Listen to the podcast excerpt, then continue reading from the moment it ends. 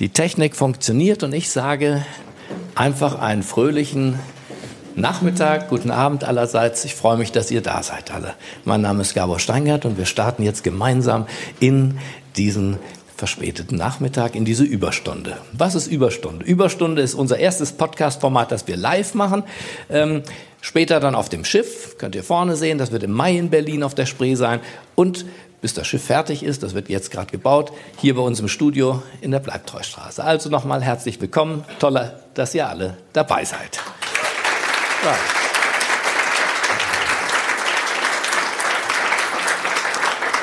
So, und dann legen wir einfach los. Das Format heißt Überstunde. Das Motto ist eine Stunde, ein Thema und ein Gast.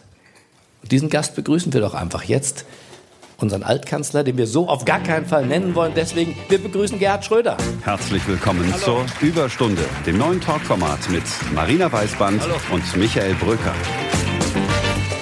Heute zu Gast in der Überstunde als Bundeskanzler Gerhard Schröder zum Thema Loyalität.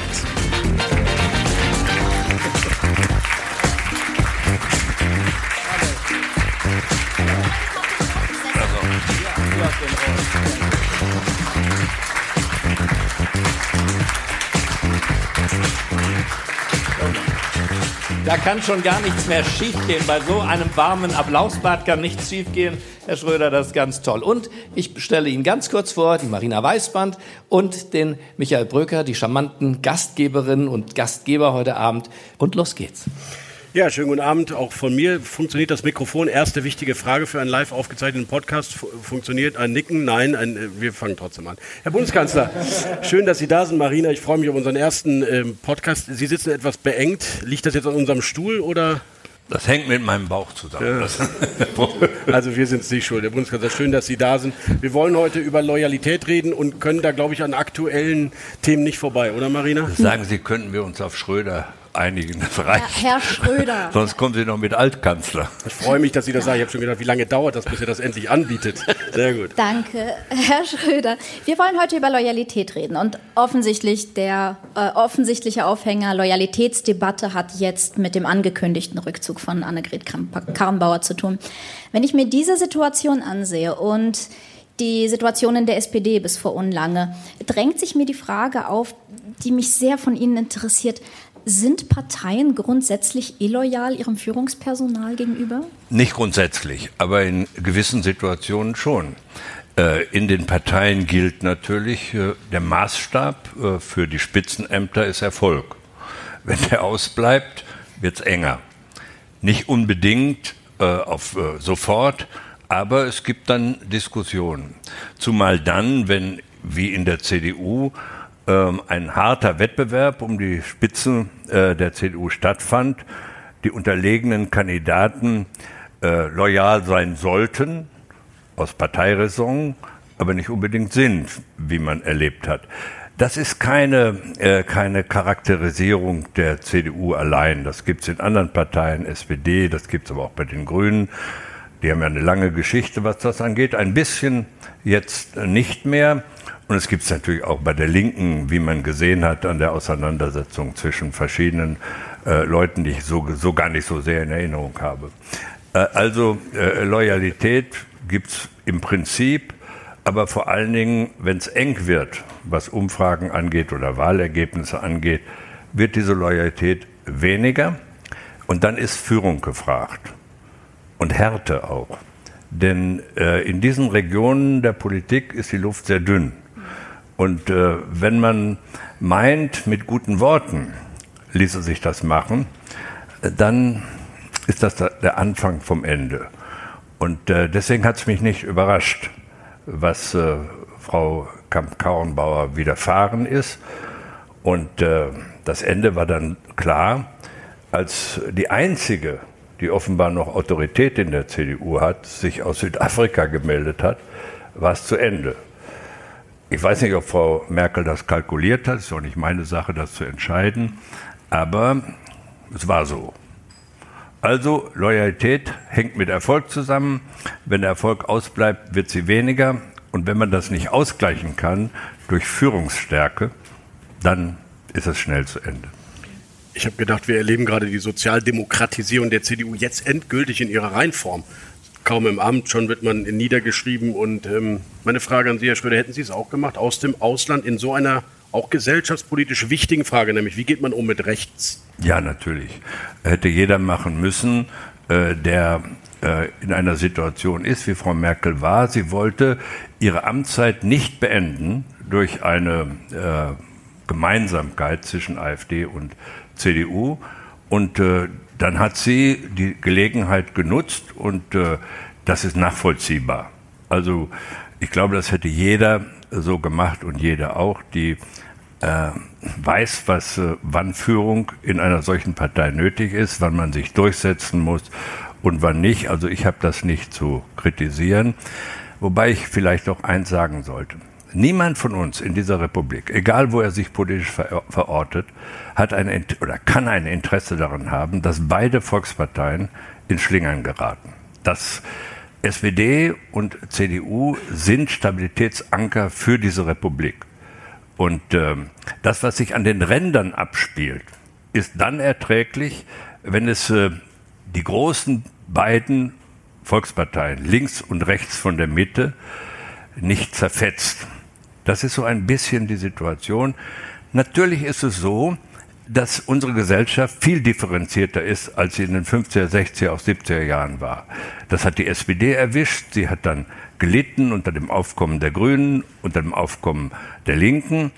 Und das erwischt jetzt die CDU. Das ist ein Prozess, der, den ich so ein bisschen die Europäisierung des deutschen Parteiensystems nenne, äh, der unaufhaltsam ist. Aber wenn man da nicht aufpasst und an der Spitze nicht Führung zeigt, dann wird es gefährlich. Und das ist in der CDU gegenwärtig der Fall. Und wenn man denen einen Rat geben sollte, und ich gehöre nicht zu den wichtigsten Ratgebern äh, der CDU, will ich auch nicht werden, dann müsste man sagen, wartet nicht so lange. Entscheidet das ganz schnell, sonst geht viel mehr äh, ins Rutschen oder kommt viel mehr ins Rutschen, als euch lieb sein kann.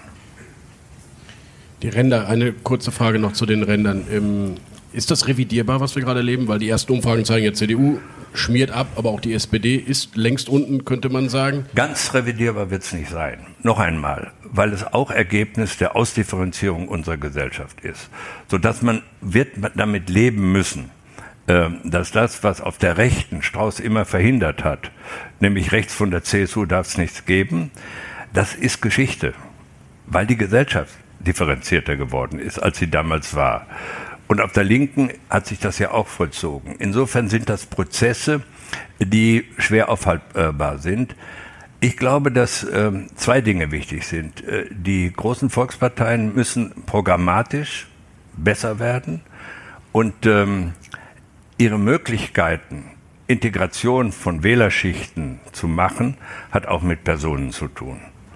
Und ähm, da war wohl im Übrigen am Anfang Frau Merkel auch nicht diejenige, die Wähler binden konnte. Aber sie hat es geschafft, das während ihrer Amtszeit zu tun. Das hat dann auch Schwierigkeiten in der CDU gemacht. Werteunion ist äh, entstanden und anderes auch. Aber es war immerhin da. Und ähm, der Übergang äh, von äh, Frau Merkel zu Frau Kramp-Karrenbauer hat eine Situation heraufbeschworen, die schwer beherrschbar war. Einmal, weil man nicht so recht wusste, wer hat denn jetzt das Sagen? Die Kanzlerin oder die Vorsitzende? Und es hat sich gezeigt, die Kanzlerin, weil die Vorsitzende nicht wollte oder nicht konnte, in einer bestimmten Phase Führung zu zeigen.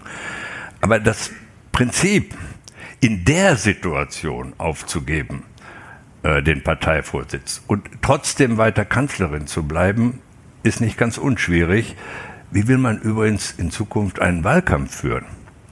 Äh, da gibt es die Kanzlerin nach wie vor. Und wenn ihr was nicht gefällt, interveniert sie. Und dann gibt es einen Kanzler, einen Vorsitzenden oder eine Vorsitzende. Und äh, die will Kanzlerin oder der will Kanzler werden. Wie soll man das hinkriegen? Das wird eine schwierige Situation. Ich glaube, da ist ein verhängnisvoller Fehler gemacht. Erstens, den Abgang zu früh anzukündigen und zweitens äh, zu sagen, ich will das aber bleiben und äh, sorge mit dafür, dass äh, mein Nachfolger oder meine Nachfolgerin eine gute Chance hat. Das wird ganz schwierig. Auf den Wahlkampf bin ich sehr gespannt. Die können ja schlecht sagen, Frau Merkel kann ja schlecht sagen, wählt mich, damit ich gehen kann. Und der CDU-Kandidat kann auch schlecht sagen, wählt mich, damit ich sie ablösen kann. Also, aber das haben die selber zu, zu verantworten. Ja, wir kommen zum Thema Loyalität, aber wo Sie gerade so im Schwung sind, muss man ja bei der Aktualität bleiben. ähm, Friedrich Merz wäre doch jetzt eigentlich die Person zur Revitalisierung der großen Volksparteien, oder? Er könnte die SPD wieder nach oben bringen, weil er so ein richtig streitbarer Gegenpart ist und gleichzeitig Mitte rechts fischen. Ich habe ja äh, mich ich weiß, Sie äh, sehr äh, wissen, das habe mich öffentlich geäußert und gesagt, genau aus dem Grunde wäre das vielleicht hilfreich. Ich bin nicht so sicher. Inzwischen mehr. Schätze ihn durchaus, das ist nicht mein Problem. Ich bin mir nicht mehr so sicher, weil er, glaube ich, äh, in der Debatte um die Vorsitzendenfrage Fehler gemacht hat, Mangel an Gespür für innerparteiliche Entwicklungen hat äh, erkennen lassen und später dann vielleicht ein bisschen zu früh zu ehrgeizig war. Also das wird nicht einfach sein. Und äh, auf der anderen Seite, na gut, äh, wen hat man da? Wer Ist wäre besser geeignet? Bitte? Wer wäre besser geeignet? Wer wäre Ihr Wunschkandidat? Ich will ja keinem schaden in, in der CDU. Das wollen wir alle ich nicht. Hab, ich habe mich mal, das war übrigens ganz nett, auch die Reaktion, ich habe hab mich mal dazu geäußert und habe gesagt, naja, der Einzige, der sozusagen beide Flügel zusammenführen kann, ist äh, Herr Laschet. Und dann hat Laschet, das muss ich ihm wirklich lassen, sehr intelligent reagiert, weil er gesagt hat, das stünde deswegen nicht zur, zur Debatte, weil mein Einfluss in der CDU begrenzt sei. hat der Mann recht. Trotzdem werden die darüber nachdenken. Dass es Laschet wird. Ja, also ich will ihm ja nicht schaden.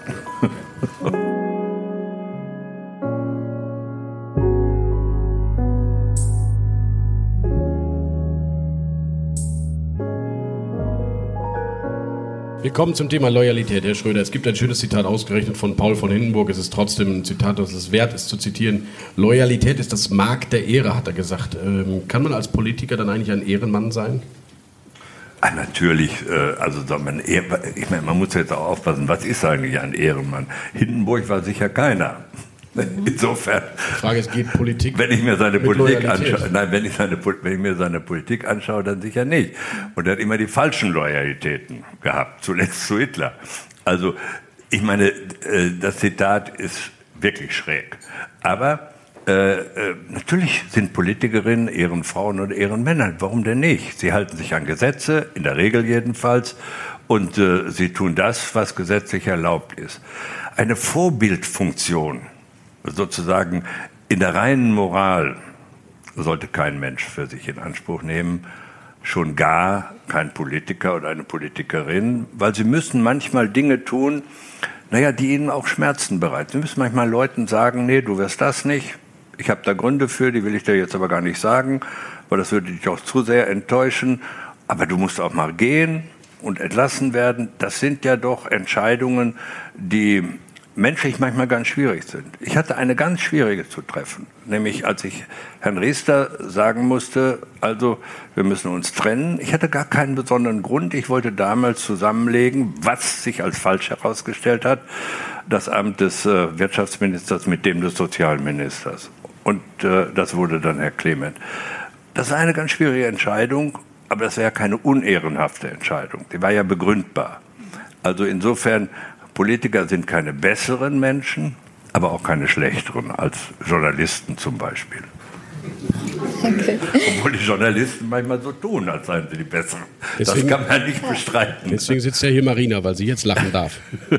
Ich, ich bin sowieso außerhalb. Ähm, nein, mich, mich interessiert tatsächlich, Sie sagten, ein Ehrenmensch ist jemand, wenn er das tut, was das Gesetz gestattet. Ist das nicht eine etwas enge Definition? Also wenn ich sage, ja, das Gesetz gestattet ist, dann muss ich ja nicht loyal ja, es sein. Es gibt auch moralische Kategorien, also Menschen nicht unsinnigerweise zu verletzen und was alles dazukommen kann.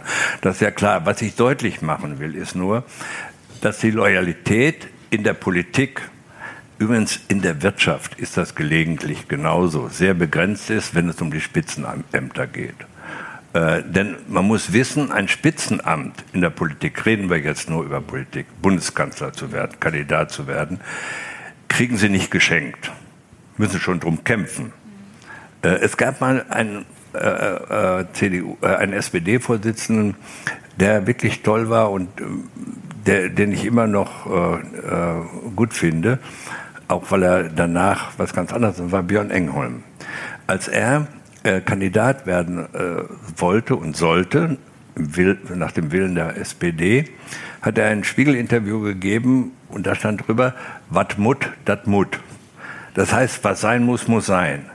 Das ist aber kein Aufschlag, sondern Sie müssen erkennen lassen, dass Sie dieses Amt wie das eines Ministerpräsidenten eines Landes unbedingt wollen. Sie dürfen nicht die falschen Entscheidungen treffen, um es zu wollen. Aber es muss klar werden, dass sie darum kämpfen. Denn warum soll jemand in ausgerechnet dieses Amt gewählt werden, wenn er erkennen lässt, naja, ich tue das, weil es halt so sein muss. Mhm. Nein, äh, die Menschen können doch nur jemandem vertrauen, der sagt, ich will das, ich kann das und ich kämpfe auch darum. Dass Sonst kann es nichts werden. Mhm. Dass dieser Aufstieg so viel mit Kämpfen, mit Härte, mit Durchsetzen, mit auch mal Leute ja. fallen lassen zu tun hat. War Ihnen das Ihr ganzes Leben lang schon klar? Ja, also sagen wir, für mich war das nichts Überraschendes, weil der eine oder andere weiß etwas über meine Biografie. Ich habe sozusagen mein Leben lang kämpfen müssen, um zu erreichen, was ich wollte. Erst war es äh, einen vernünftigen Schulabschluss, dann war es Ende eines Studiums, dann wollte ich Anwalt werden, dann wollte ich äh, in die Politik. Also das heißt, das ist eine Kette von Entscheidungen, die immer auch mit Kampf zu tun hatten.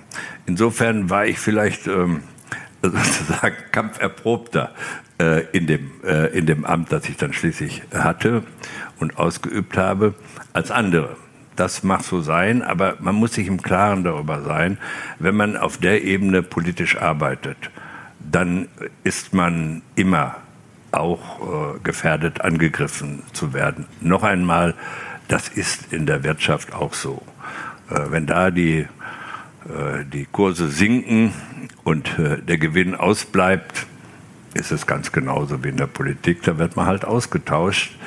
Man muss wissen, und es einem auch klar sein, dass man äh, Ämter dieser Art nur auf Zeit bekommt. Und das ist auch gut so. Äh, und, und wenn das so ist, macht es Sinn übrigens, und das ist ja das, was gegenwärtig vielleicht auch ein bisschen fehlt, dass man vorher einen Beruf hat, in dem man zurück kann, sodass man sich nicht zu sehr abhängig macht vom Wohlwollen äh, derer, die ja nicht unbedingt wohlwollen. Bleiben wir gerne bei Ihrer Kindheit, Herr Schröder, wenn man das nochmal nachliest. Ein Kriegskind ohne leiblichen Vater aufgewachsen, mit vier Geschwistern. Viele sagen, man habe in einfachen Verhältnissen gelebt. Sie können das, glaube ich, wirklich von sich sagen. Wenn man das, wenn man die Zitate auch von Ihren eigenen Interviews oder Erinnerungen nochmal nachliest, ähm, ein Stück Brot mit Zuckersirup beschmiert pro Tag teilweise in den ersten Jahren die Behausung, die, in der Sie in Ostwestfalen-Lippe gelebt haben, das ist schon ähm, ärmstes, ärmste Armut. Sie haben mal gesagt in einem Interview, korrigieren Sie mich, wir waren die Asozialen. Ja. Man hat nicht mit ihnen gespielt, nicht mit ihnen spielen wollen. Ja gut, ganz so schlimm war es nicht, äh, aber es hatte schon solche Züge und auch das war ja Kampf. Wie fand denn in der Kindheit solch ein Kampf statt? Der fand statt auf dem Fußballfeld. Mhm. Man musste halt besser sein als die anderen und äh, dann wurde man auch respektiert. Das gibt es ja in vielen Bereichen äh, mhm. so. Dass das eine, wir hatten aber einen großen Vorteil als Kinder. Wir sind nie geschlagen worden. Nie. Mhm. Konnte meine Mutter gar nicht. Erstens hat sie gar keine Zeit, die hat gearbeitet. Und zum Zweiten war sie ein, eine, eine Frau, die ihre Kinder niemals geschlagen hätte. Äh, weil das hätte gar nicht übers Herz gebracht. Insofern äh, waren wir auf der einen Seite ein bisschen benachteiligt. Äh, was materielle Dinge angeht. Aber auf der anderen Seite in einer glücklichen Situation, weil es bei uns eben Prügel nicht gab und wir deswegen eigentlich eine glückliche Kindheit hatten. Sie nannten sie Löwin? Ja. Weil? Naja, weil die kämpfte um ihre Kinder und die hat ihr Leben lang gearbeitet als Putzfrau und äh, äh, ja und auch in der Fabrik gelegentlich, aber meistens als Putzfrau neben dem Sozialhilfegeld, was wir bekamen. Und äh, erst später konnte ich äh, hilfreich sein. Äh, als ich fertig war und Anwalt war und so weiter, dann brauchte sie das nicht mehr. Aber es war interessant. Dann eine schöne Geschichte, die könnte auch schneiden, aber sie ist wirklich schön.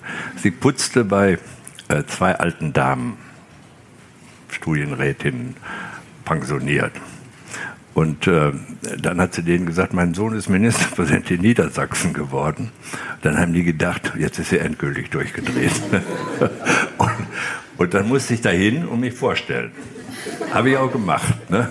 Dann haben die natürlich sofort gesagt, aber ihre Mutter muss doch jetzt hier nicht mehr putzen, das geht doch nicht. Ich sage, doch, ich kann jetzt zwar das alles selber finanzieren, das ist ja nicht mein Problem, aber sie hat da nichts mehr zu tun.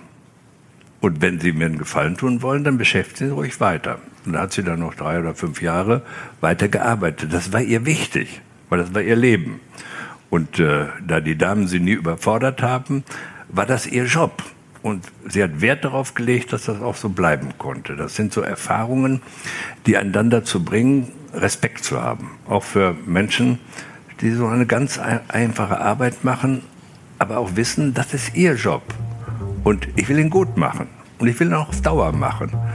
Äh, sowas lehrt einen natürlich auch, ähm, naja, näher am Volk zu sein, als wenn man das vielleicht auf einem anderen Weg erreicht hat.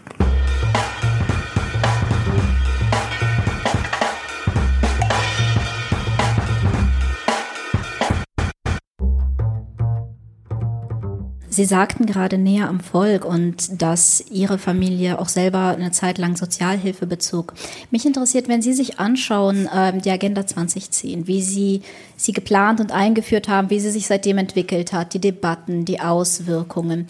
Im Nachhinein beurteilend, ähm, glauben Sie, das ist ähm, gegen, also gegenüber Familien, die so sind wie Ihrer Ursprungsfamilie, loyal? Ja, das glaube ich schon. Und äh, wenn man sich die Dinge genau anschaut, und es gibt ja inzwischen auch interessante Studien, die deutlich machen, dass jedenfalls die Agenda nicht der Grund für Armut, äh, die es gibt bei älteren Menschen ist und äh, auch bei Kindern.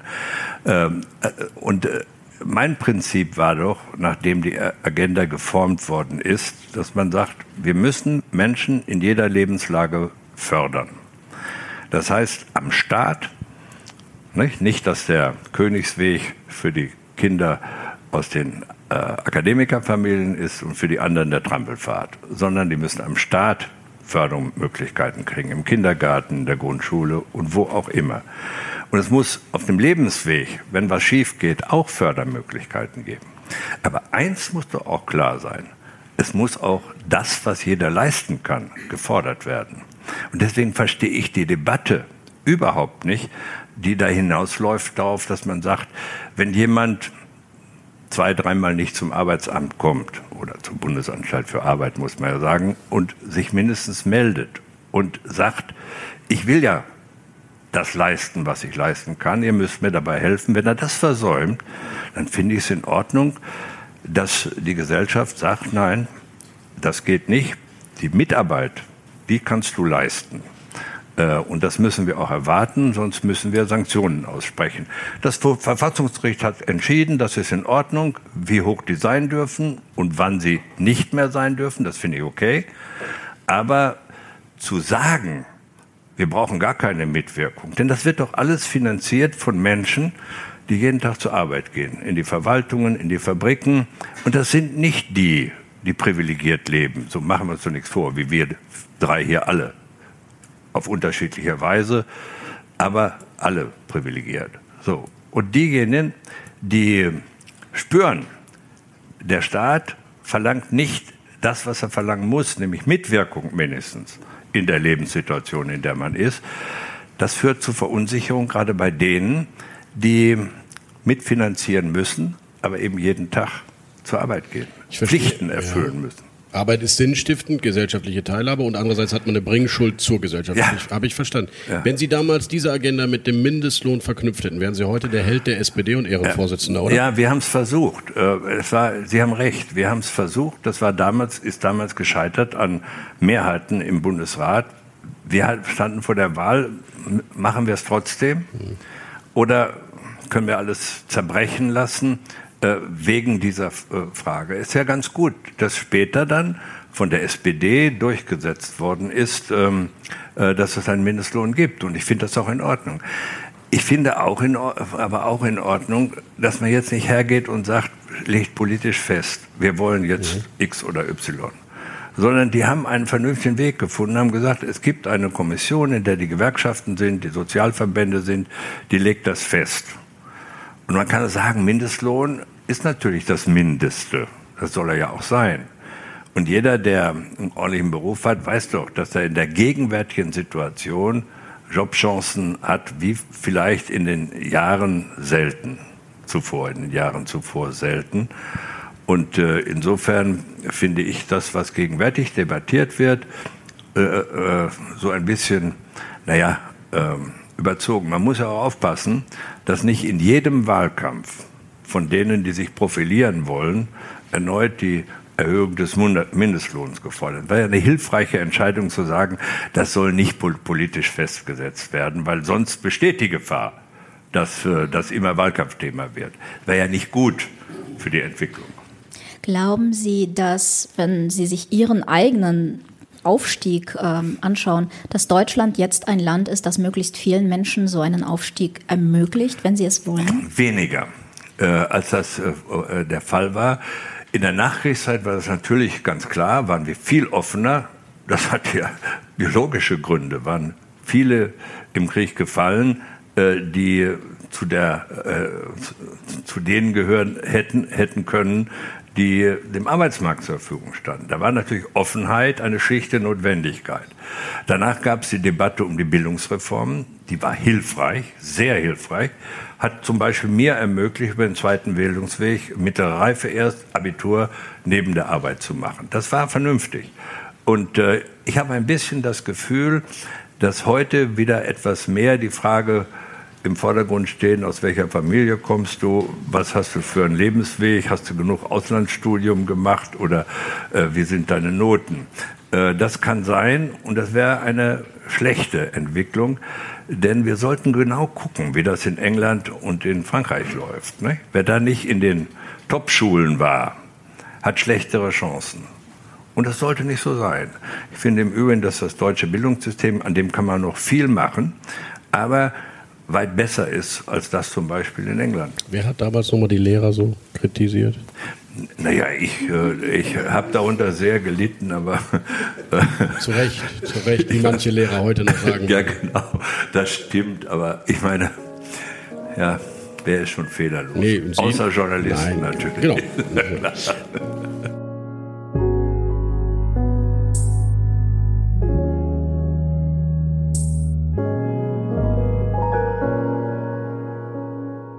Herr Schröder, Ihr Aufstieg war meistens auch Abgrenzung. Abgrenzung zu denen, die noch eine Stufe über Ihnen waren. Ich, wenn ich Ihre Vita so durchgehe als Juso-Chef, Ihr Vorgänger sitzt ja hier, Klaus-Uwe Benneter, der war noch radikaler gegenüber den Vorsitzenden, aber Sie waren es als Juso-Chef dann auch gegenüber dem Kanzler, dem Vorsitzenden. Sie waren es aber auch als junger Abgeordneter gegen Helmut Schmitz.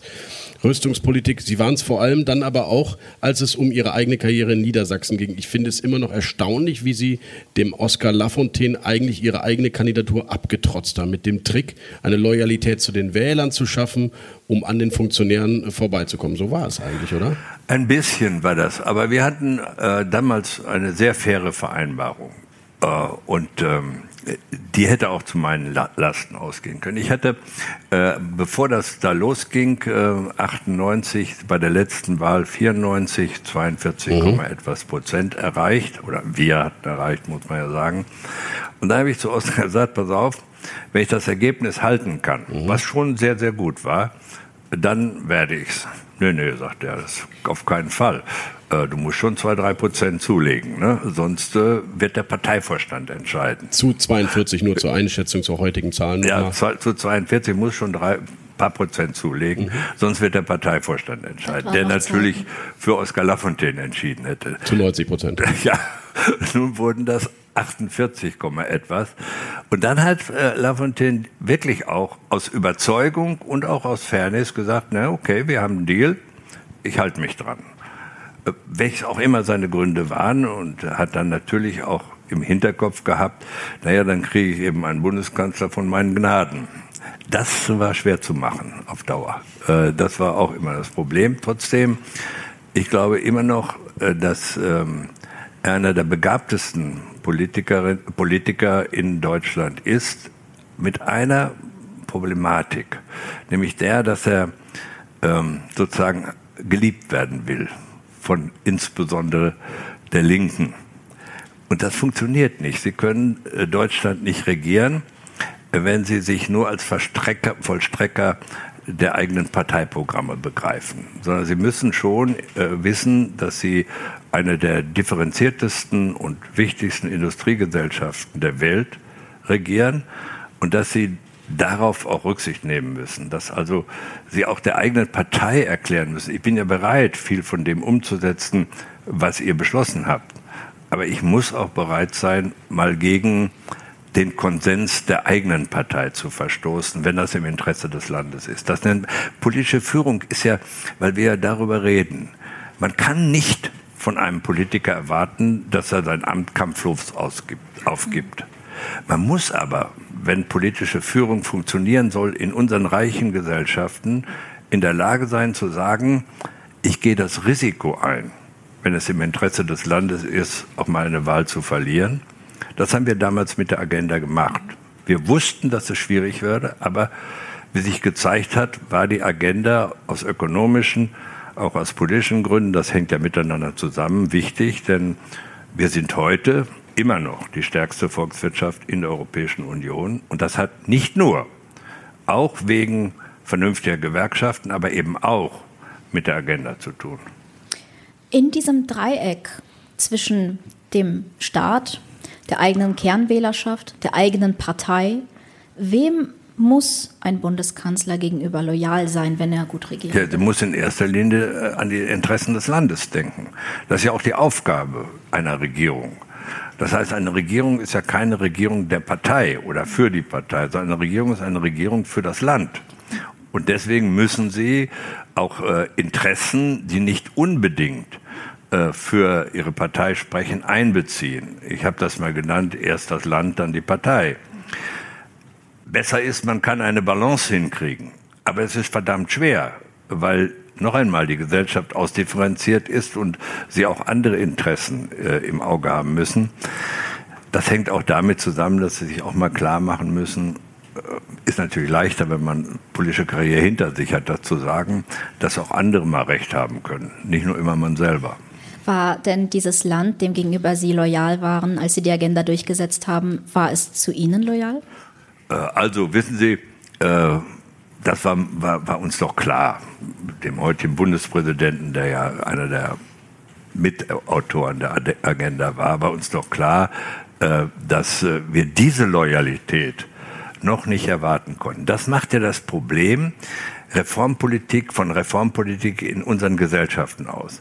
Sie müssen eine Entscheidung jetzt treffen, wie die Agenda. Die positiven Folgen sehen Sie zwei Jahre oder drei Jahre später. Das schafft eine zeitliche Lücke, während der immer wieder Wahlen sind, in Kommunen, in Ländern. Und in diese zeitliche Lücke können Sie reinfallen. Ich weiß, worüber ich rede in dem Zusammenhang. Ich wage mal einen Vergleich, der vielleicht hinkt, aber manchmal machen sie ja trotzdem Spaß, diese hinkenden Vergleiche. Sie haben mit Ihrer Agenda 2010 eine neue Partei entstehen lassen, Oskar Lafontaine, Linke, eine ein ganz neue auch Bewegung, muss man sagen. Angela Merkel eigentlich auch mit ihren Entscheidungen äh, rund um die Flüchtlingspolitik 2015 und den Erstarken, Wiedererstarken der AfD. Ist richtig. Das ist sicher richtig, wobei ich äh, nicht ganz sicher bin, ob man äh, das so eindimensional betrachten kann. Ich glaube, der Fehler von Frau Merkel in der damaligen Zeit war nicht, äh, die Grenze zu öffnen, als es da an der ungarisch-österreichischen Grenze schwierig wurde. Das hätte jeder deutsche Kanzler auch machen müssen. Der Fehler war wohl, dass sie aus einer Ausnahmesituation einen Normalzustand gemacht hat und zugelassen hat. Das heißt, nicht erklärt hat, ich mache dies nur, um eine Katastrophe an der Grenze zu verhindern. Und dann hätte man zurückgehen müssen äh, auf die Dublin-Regeln, äh, die schwierig umsetzbar sind, keine Frage, äh, weiß jeder, der sich damit beschäftigt. Aber daran, da habe ich wirklich den, den äh, großen Fehler gesehen. Ich habe das mal so bezeichnet, und das sage ich mit Respekt, sie hatte Herz, aber keinen Plan. den hat man später nachgeliefert. Aber interessanterweise. Manche sagen, Sie hatten einen Plan bei der Agenda, aber kein Herz. ja, das ist ja nicht ganz so richtig, aber, aber gut, das mag sein. Schönes Apassym. Habe ich nämlich noch nicht gehört bisher. aber passt vielleicht also hierhin, passt vielleicht hierhin in die Diskussion. Nein, dann ist ja interessant auch noch. Ähm, dann haben die was gemacht, denn die Integrationsarbeit für Flüchtlinge wird ja in den Kommunen, was Wohnungen angeht, und in den Ländern, was Versorgung mit Lehrern und Schule angeht, gemacht. Da ist dann Geld hingeflossen.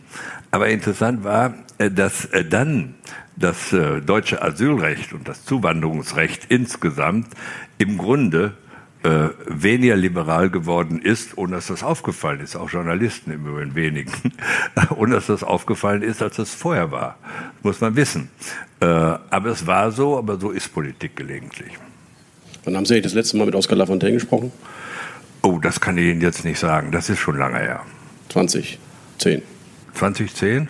2010 Jahre, 10 Jahre. Ach so, Jahre. weiß ich nicht. Also jedenfalls ähm, äh, solange er, glaube ich, da in der aktiven Politik ist, nicht. Aber das hat sich auch nicht ergeben. Ich bin ja dann äh, 2005 aus dem Bundestag ausgeschieden und äh, dann gab es immer mal wieder Versuche äh, von Presseorganen, uns sozusagen in einem Partnerinterview zusammenzubringen. Äh, das, das wäre abgelehnt hat? Das, ja, ich habe das abgelehnt. Natürlich, das hätte doch nur die übliche, äh, das übliche Gerede äh, gewesen, so die Vorwürfe des einen gegen den anderen. Das bringt doch nichts. Ich sage noch einmal, ich finde nach wie vor schon ein respektabler Politiker hat, wie ich finde, in einer bestimmten Frage Verantwortung fürs ganze Land vermissen lassen und, äh, äh, aber das hat doch nichts zu tun, äh, dass man äh, nicht Respekt auch voneinander haben kann. Ja, wir sind ja bei Loyalität und der, die Illoyalität Ihnen beiden, zwischen Ihnen beiden ist ja das Erste, was einem dann einfällt. Ich frage mich nur manchmal, Sie sind ja jetzt knapp über 70, ganz knapp, ob man da mal Altersmilde will und sagt, weißt du, es wird Zeit, dass wir uns mal aussprechen. Denkt man so nicht? Ja, das geht doch erst, wenn beide nicht mehr in politischen Ämtern sind. Dann kann, dann kann man das machen, dann trifft man sich mal beim beim, das, was er im Saarland dann noch macht, bezeichnen Sie als aktives politisches Amt? Bitte? Oskar Lafontaine? Okay, Entschuldigung. Ja, ja, also das kann man gut, ich dachte, ihr seid beide jetzt schon Elder Statesman. Noch der Spiritus Rector okay. Äh, der, der Linken und das ah, wird so. er auch nie preisgeben. Äh, aber sagen wir mal so, wenn er, äh, wenn er nun nicht mehr in der ersten Linie steht und ich meine, dieses Fraktionsvorsitzende im Saarländischen Landtag würde ich verzeihen. Wie viel ist verzeihlich, nachdem man ähm, sein Amt aufgibt? Provokativ gefragt, kann ein deutscher Politiker loyal zu russischen Geschäftsinteressen sein? Ja, sicher, warum das denn nicht?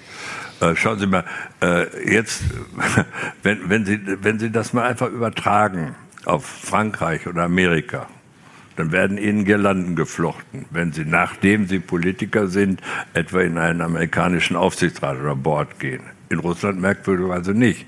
Obwohl in dem Board, in dem ich bin, das ist eine in London äh, registrierte Gesellschaft, muss all das einhalten, was das englische Recht gibt. Tut es auch im Übrigen. Das heißt, man muss sehen, dass man da nicht mit unterschiedlichen Maßstäben misst. Äh, und äh, insofern der unterschiedliche Maßstab wäre ja, dass das eine Land eine lupenreine Demokratie ist und das Ach andere so. nicht. Also ja, ja, das ist schon richtig. Dass die, natürlich die Amerikaner sind äh, sowas von demokratisch. Merkt man gerade wieder, wenn der Präsident mal eben die Zeugen, die die Wahrheit, die die Wahrheit gesagt haben, vom Untersuchungsausschuss schlicht entlässt danach, weil sie was gesagt haben. Das ist lupenrein, das stimmt die Verfassung Amerikas ist. Ja, natürlich, ich, das ist ja gar keine Frage. Und ich will die beiden auch gar nicht vergleichen. Aber äh, das ist ja äh, nur, es ist auch ein bisschen, stellen Sie sich mal vor, sowas wie diese, das Feuer dieser beiden wichtigen Mitarbeiter, die als Zeugen äh, die Wahrheit gesagt haben. Mehr war ja nicht zu erwarten von denen. Die werden am Tag danach gefeuert. Stellen Sie sich mal vor, das wäre in Russland passiert. Was hätten wir diskutiert? Wir müssen aufpassen, dass wir Kritik durchaus üben an, an der Situation in Russland. Das, das, geschieht auch, auch von mir im Übrigen, nur nicht öffentlich. Das mache ich nicht. Ne? Und äh, äh, das gefährdet meine Freundschaft mit dem russischen Präsidenten, die ich gar nicht gefährden will. Aber Kritik äußern Sie intern? Das ja, sicher. ja bei guten das, Freunden. Sie sind das, Freunde. Das gehört sich auch so. Aber es gibt, schauen Sie, es gibt doch da Dinge, die mhm. man sagt und wo man seine Meinung vertritt Aber die muss man doch nicht in nee. Podcast hier oder in der Rheinischen Post verkünden. Das war vorher, Herr Schröder. Ach, das muss man rausschneiden. Äh, ich verstehe schon, ähm, da, dass wir als Öffentlichkeit da äh, gar kein Privileg haben, da reinzulauschen. Aber die Frage, die mich trotzdem brennend interessiert, ist, kann man loyal zu einem Menschen sein, der andere Menschen töten lässt oder der einen Krieg beginnt? Na gut, sagen wir mal, äh, denken Sie mal vor, was war mit dem Irakkrieg? Und ist man jetzt zum amerikanischen Präsidenten loyal oder nicht?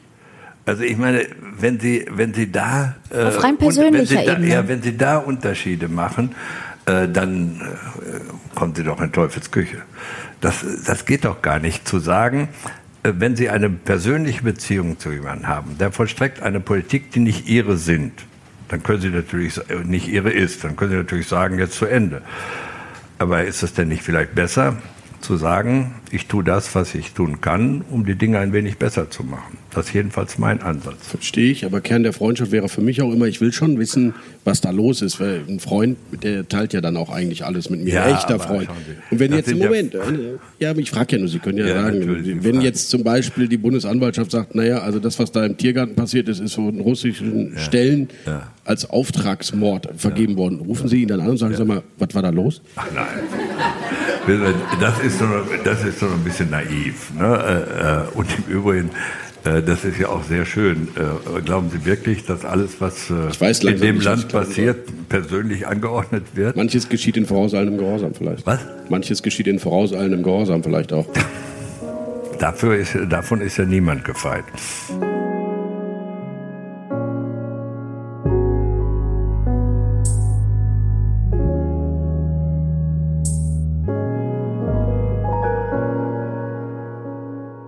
Aber am Ende steht, Herr Schröder, dass Sie sagen, manche Dinge, die sind meine Sache. Ja. Ich erinnere mich an Ihren, Ihren letzten Song, den Sie haben spielen lassen ähm, im Bentler-Blog My Way von Frank Sinatra. Da ist Ihnen wirklich egal, was die Öffentlichkeit über Sie, der ja immerhin ein ehemaliger Bundeskanzler ist und nicht ein Gerhard Schröder allein Aber schon, wer ist die Öffentlichkeit? Wir alle. Wir. Ihr, ihr, beide, ja. Ja, wir alle. Aber jetzt ist mir wirklich egal, was ihr denkt. Herr Schröder, das ist aber schade eigentlich. Aber schauen Sie mal, wenn ich mein ganzes Leben lang herumliefe, auch nachdem ich nun seit, äh, wann war das, 2005, jetzt haben wir 20, 5, ja. 15, 15 Jahre, Jahre nicht mehr im Amt bin und mich immer wieder jeden Tag fragte, was denkt denn wohl die Öffentlichkeit über mich, wenn ich dies oder jenes tue? Äh, wo, aber wie soll ich dann leben? Verstehe ich, aber jetzt tun Sie ja so, als wenn Ihnen das Bild in der Geschichte irgendwann mal wirklich völlig egal wäre. Nein, das ist mir natürlich nicht egal. Aber wissen Sie auch nicht wieder so wichtig, dass das mein Leben jetzt beeinflusst. Denn Nein. wenn das Geschichte wird, bin ich ja tot. Ja, Sie wirken jetzt auch nicht völlig vorher, entmutigt, vorher, keine Sorge. Vorher ist das ja nicht Geschichte und insofern, ich tue das, was ich von mir selber verantworten mhm. kann. Und äh, das ist auch mein gutes Recht, denn äh, ich möchte nicht, äh, dass jetzt gesagt wird, ein ehemaliger Bundeskanzler darf dies oder jenes nicht. Das erinnert mich so ein bisschen an eine Zeit, wo die Leute Latifundien hatten und sich auf die Güter zurückzogen nachdem sie ein Kanzler waren da in der damaligen Zeit oder auch später. Aber ich habe keine Güter. Also musste ich und wollte im Übrigen auch wieder arbeiten. Und ich habe das getan, was ich immer gemacht habe, über Rechtsanwalt. Natürlich nicht mehr Mietprozesse vom äh, Landgericht in Hannover oder Amtsgericht, sondern ich habe das getan, was ich kann, nämlich Menschen strategisch, auch rechtlich gelegentlich zu beraten, die wirtschaftliche Interessen verfolgen. Das habe ich gemacht und gerne gemacht. Denn eins muss einem im Klaren sein. Wenn man sich nur von Politik abhängig macht, ist das auch nicht gut. Und auch nicht gut für die Politik. Deswegen noch einmal, ich finde es richtig, dass man klar sagt, ich muss nicht am Amt kleben. Ich habe noch eine Möglichkeit, mein Leben zu leben, meine Familie zu ernähren, jenseits von Politik. Und vielleicht ist das, was manchmal einer von diesen jüngeren Leuten, die sich in die Politik begeben, auch begreifen sollte. Es macht in jedem Fall Sinn, sich über Beruf, über Qualifikationen, die man erworben hat, eine Unabhängigkeit auch von der eigenen Partei zu verschaffen. Es gibt ja so ein paar Empfehlungen, die man da geben könnte, aber die will ich heute nicht geben. Diese Unabhängigkeit spricht Ihnen, glaube ich, keiner ab. Wem gegenüber sind Sie dann heute loyal? Bitte? Wem gegenüber, ganz kurz, sind Sie dann heute loyal? Gegenüber Menschen, die ich gern habe, natürlich in erster Linie meiner Frau, meiner Kinder äh, und meinen Freunden gegenüber. Und ich finde, das können Sie mir auch abnehmen, meiner Partei auch gegenüber. Denn ich meine, ich habe mich doch nie verleiten lassen, die Kritik allzu heftig werden zu lassen. Äh, und das wird auch so bleiben. Ähm, ich sage, wenn mir bestimmte Dinge nicht passen, aber äh, immer weniger. Dass wir immer weniger werden, je älter man wird. Sollen wir noch eben über die aktuelle Parteiführung reden? Ja, können wir gerne. Und Dynamik, Aufbau? Nein, nein, ich, schauen, Sie sind jetzt gewählt worden. Ich will Ihnen auch sagen, ich hätte ab diesem Prozess für völlig überflüssig gefunden. Die Doppelspitze oder den nein, Prozess? Nein, beides. Für völlig überflüssig. Ja, na, was soll ich aus meinem Herzen eine Mördergrube machen? Nein, ich habe den Prozess der Auswahl für überflüssig gefunden, auch die Doppelspitze für überflüssig gefunden, weil es hat mich so ein bisschen erinnert, als wenn man jetzt äh, den Grünen nacheifern wollte. Wozu? Das braucht diese SPD nicht, das entspricht auch nicht ihren Traditionen. Äh, also gut, aber es war halt so. Und äh, dann ist da eine Führung gewählt worden, die ich nicht gewählt habe. Das werden die auch nicht erwartet. Sie haben Olaf Scholz gewählt. Ich habe äh, äh, Olaf Scholz gewählt, ja. Und äh, und, äh, äh, und, und Frau Geiwitz. Grade, und Frau Geiwitz dann auch, hatten Sie gerade vergessen. Ja, ja, natürlich. Äh, mhm. aber in erster Linie, weil ich Frau Geiwitz nicht kannte. und naja, das ist ja nicht nur mir, mir so gegangen. Gut. Kein Problem. also, aber jetzt ist doch so, jetzt sind die beiden gewählt worden und Sie haben vom, ich hätte ja auch mich äußern können, aber das werden Sie nicht hören. Äh, gut, äh, äh, ich finde, die müssen jetzt eine Chance haben, zu beweisen, dass sie Verantwortung und verantwortlich mit dem Amt umgehen. Und für mich ist doch interessant, dass sie auf dem Weg dahin sind. Denn die sind ja angetreten in diesen innerparteilichen äh, Streitgesprächen, waren ja keine mhm. äh, Wahlkämpfe, äh, mit dem Hinweis, naja, also Große Koalition ist nicht unser Ding. Und was machen Sie jetzt aus Verantwortung für Partei, für Land? Sagen Sie, nee, nee, nee, beenden wollen wir das nicht. Was ich auch für richtig halte. Das sind doch alles Dinge, die zeigen, das äh, Glaubwürdigkeit das, keine nein, nein, nein, nein, nein, nein, nein, komm, ach, immer mit dieser Glaubwürdigkeit. Wenn man, wenn man ein Amt übernimmt, äh, das sozusagen mehr an Verantwortung verlangt, als wenn man sozusagen Opposition ist, noch einmal, Sie können dieses Land nicht regieren, ohne auch andere Gesichtspunkte einzubeziehen als die der eigenen Partei. Und wenn dann jemand wie die beiden sagt, na ja, also äh, es ist in der gegenwärtigen Situation hochgradig vernünftig, die Koalition zusammenzuhalten, dann ist das doch richtig. Äh, und das zeigt doch, dass sie eine Chance verdienen. Äh, so. Und äh, wenn sie dabei bleiben, habe ich doch keinen Grund, das zu kritisieren. Äh, und äh, tu das auch nicht. Äh, noch einmal, es ist enorm wichtig, dass beide Parteien, rechts und links von der Mitte, zur Stabilität auch in Zukunft dieses Landes beitragen. Denn wenn das zerfällt, hilft doch nicht, wenn die Grünen 20 Prozent haben. Hilft doch nicht, wenn es rechts 15 werden. Das ist doch eher schlecht für Deutschland. Und äh, ich habe gar nichts dagegen, dass es links von der SPD was gibt und rechts von der CDU was gibt. Nur nicht das, was sich gegenwärtig da aufbaut. Äh, und äh, links von der SPD ist viel weniger problematisch als rechts von der CDU gegenwärtig. Das muss man einfach sagen. Wobei ich zudem aber auch sagen würde, es macht natürlich keinen Sinn, den Laden AfD zu dämonisieren. Das ist doch das, was die wollen. Und deswegen alle, die, die, die das machen, in der öffentlichen Meinung ist falsch. Die müssen hart bekämpft werden äh, mit Argumenten, aber nicht mit, äh, mit Dämonisierung. Das führt ja zu nichts. Das macht, zahlt nur bei denen ein, die auf der Rechten das wollen. Die Mitleid erregen wollen, die Zulauf kriegen wollen von Menschen, die sagen, naja, den anderen werden wir es mal zeigen. Äh, das ist keine gute Strategie, äh, die die haben. Und deswegen glaube ich, harter Kampf mit Argumenten und wo Grenzen des Rechts überschritten werden, auch mit Hilfe von Polizei und Justiz, keine Frage. Aber ich habe mich zum Beispiel ausgesprochen, bin mal gefragt worden, ob man Mitglied der AfD äh, den Zugang im öffentlichen Dienst äh, verweigern könnte. Ich habe gesagt, nein. Ich habe gegen Berufsverbote als junger Anwalt ge gekämpft. Damals ging es um die DKP. Ich habe immer die Meinung vertreten, Wenn jemand Lehrer wird und versucht, die Schüler zu manipulieren, gibt es ein Disziplinarrecht, fliegt raus. Das Gleiche muss doch gelten auch für diejenigen, die nicht verbotene Partei sind. Wenn eine Partei verboten ist vom Verfassungsgericht, ist das was anderes. Aber doch wenn sie nicht verboten ist, wenn sie in den Parlamenten sitzen, kann man doch nicht ein einfaches Mitglied den Zugang im öffentlichen Dienst verwehren, nur mit dem Argument, er sei ja Mitglied der Partei. Wo soll das enden?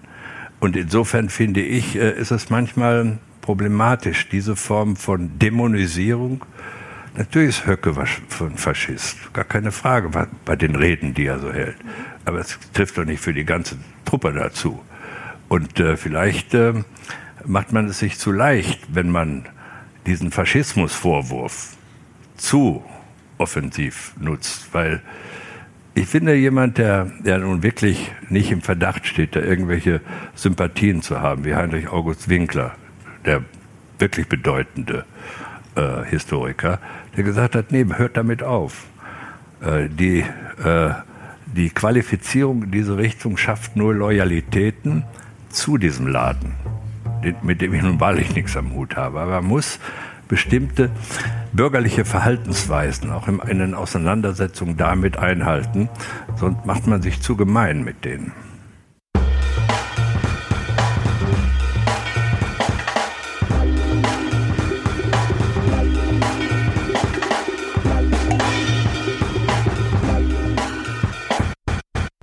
Bevor wir jetzt in die Runde gehen, Marina, du hast bestimmt noch eine letzte Frage.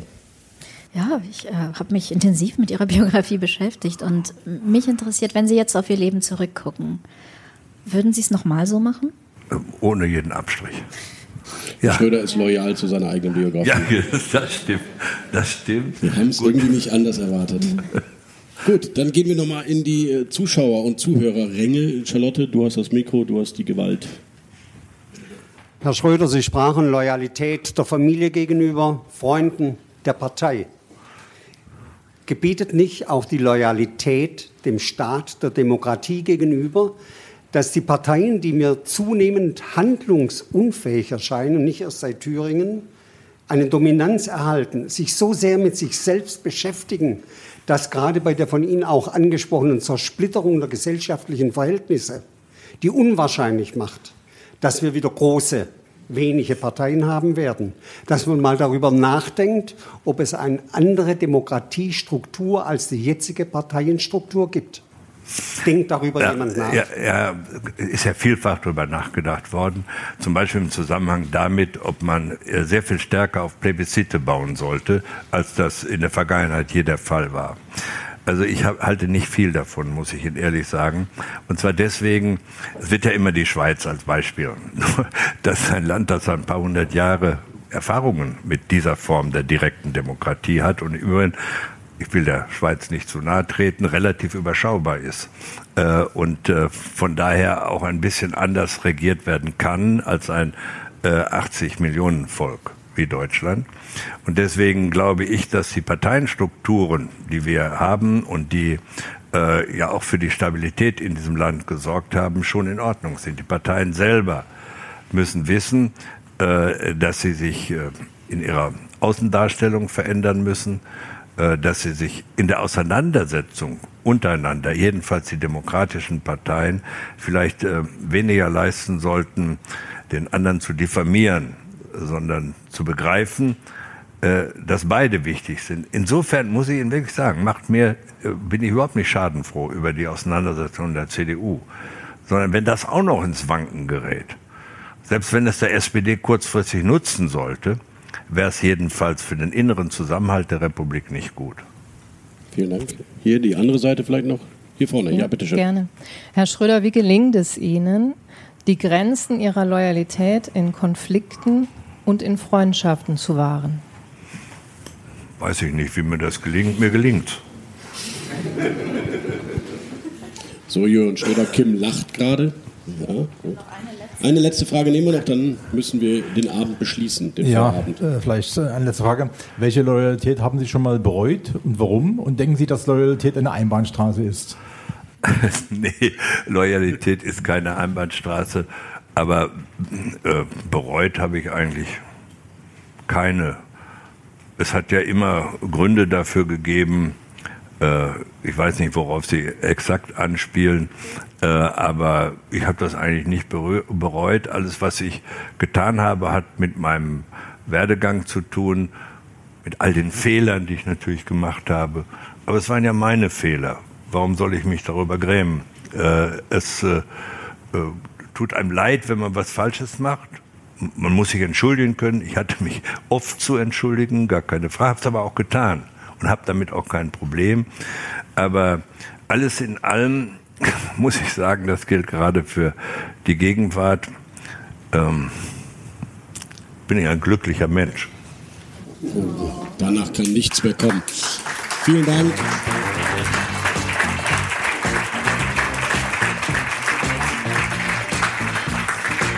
Vielen Dank, Herr Bundeskanzler. Vielen Dank, Herr Schröder, für Ihren ersten Podcast. Richtig, wir hoffen, es ist nicht Ihr letzter gewesen. Vielen Dank, liebe Ich bin ja auf das Schiff gespannt. Ja, wir auch. Das soll angeblich auch. auch nach Hannover kommen. Ich weiß nur nicht wie. Doch, über den Mittellandkanal. Ne? Wir werden Sie überraschen, aber wir werden da sein. Vielen Dank, schönen Abend Ihnen allen noch. Tschüss.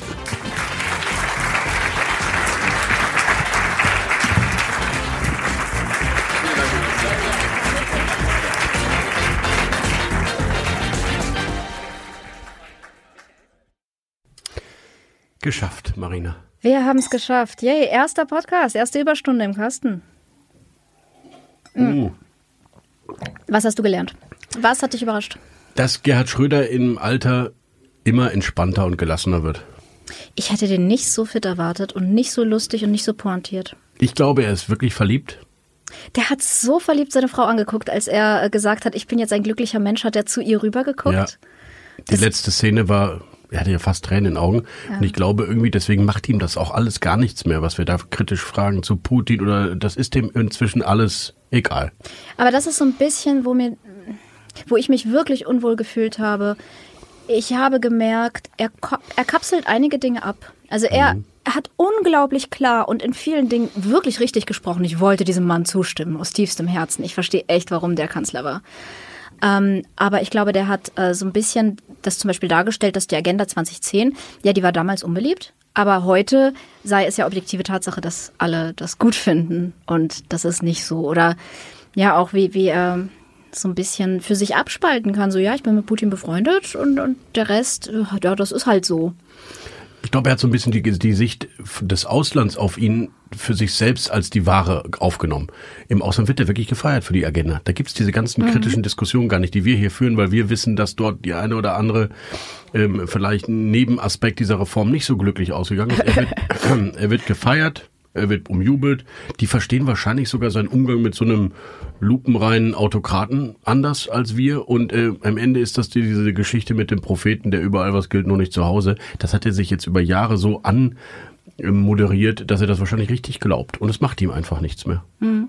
Ich möchte ja auch gerne dahin kommen, dass ich einfach denke, es macht mir nichts mehr. Andererseits denke ich, wenn man von Loyalität und von Verantwortung spricht und von Loyalität zum Land, er ist halt nie wieder einfach nur Gerhard Schröder. Ja, sehe ich auch so. Das ist wirklich auch mein einziger echter Kritikpunkt, weil ich finde bei der Agenda damals, ich glaube, dass man auch damals nicht so Dinge sehen konnte, die man jetzt vielleicht hätte im Nachhinein korrigieren können ist eine politische Fehlentscheidung, aber es ist keine vorsätzliche, wie auch immer, Missetat. Ich, die Putin-Nummer ist für mich eine andere und ich finde es eigentlich schade, weil er hätte ein etwas, ähm, sagen wir mal, beliebterer Elder Statesman in diesem Land sein können. Der hat viel für dieses Land getan und ich finde, seine Aufstiegsgeschichte ist immer noch beispielhaft in dieser Republik.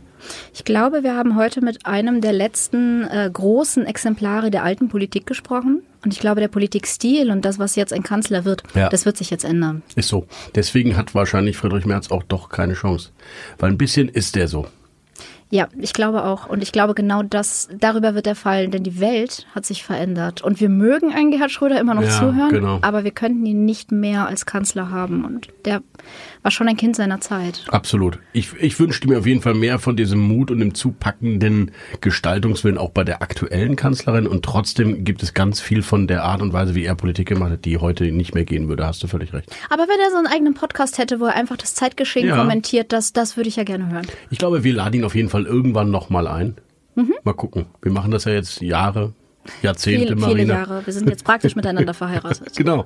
Und ich finde, das war ein guter Start. Das war ein gutes erstes Date, Marina. Ich bedanke mich wirklich dafür. Ich danke dir, Mick. Und lass uns diesen wunderbaren Wein unseres Kollegen Thomas Lang noch genießen. Und äh, liebe Zuhörerinnen und Zuhörer, vielen Dank auch, dass ihr dabei wart. Ciao. Ciao. Mm. Der ist wirklich gut, dieser Wein.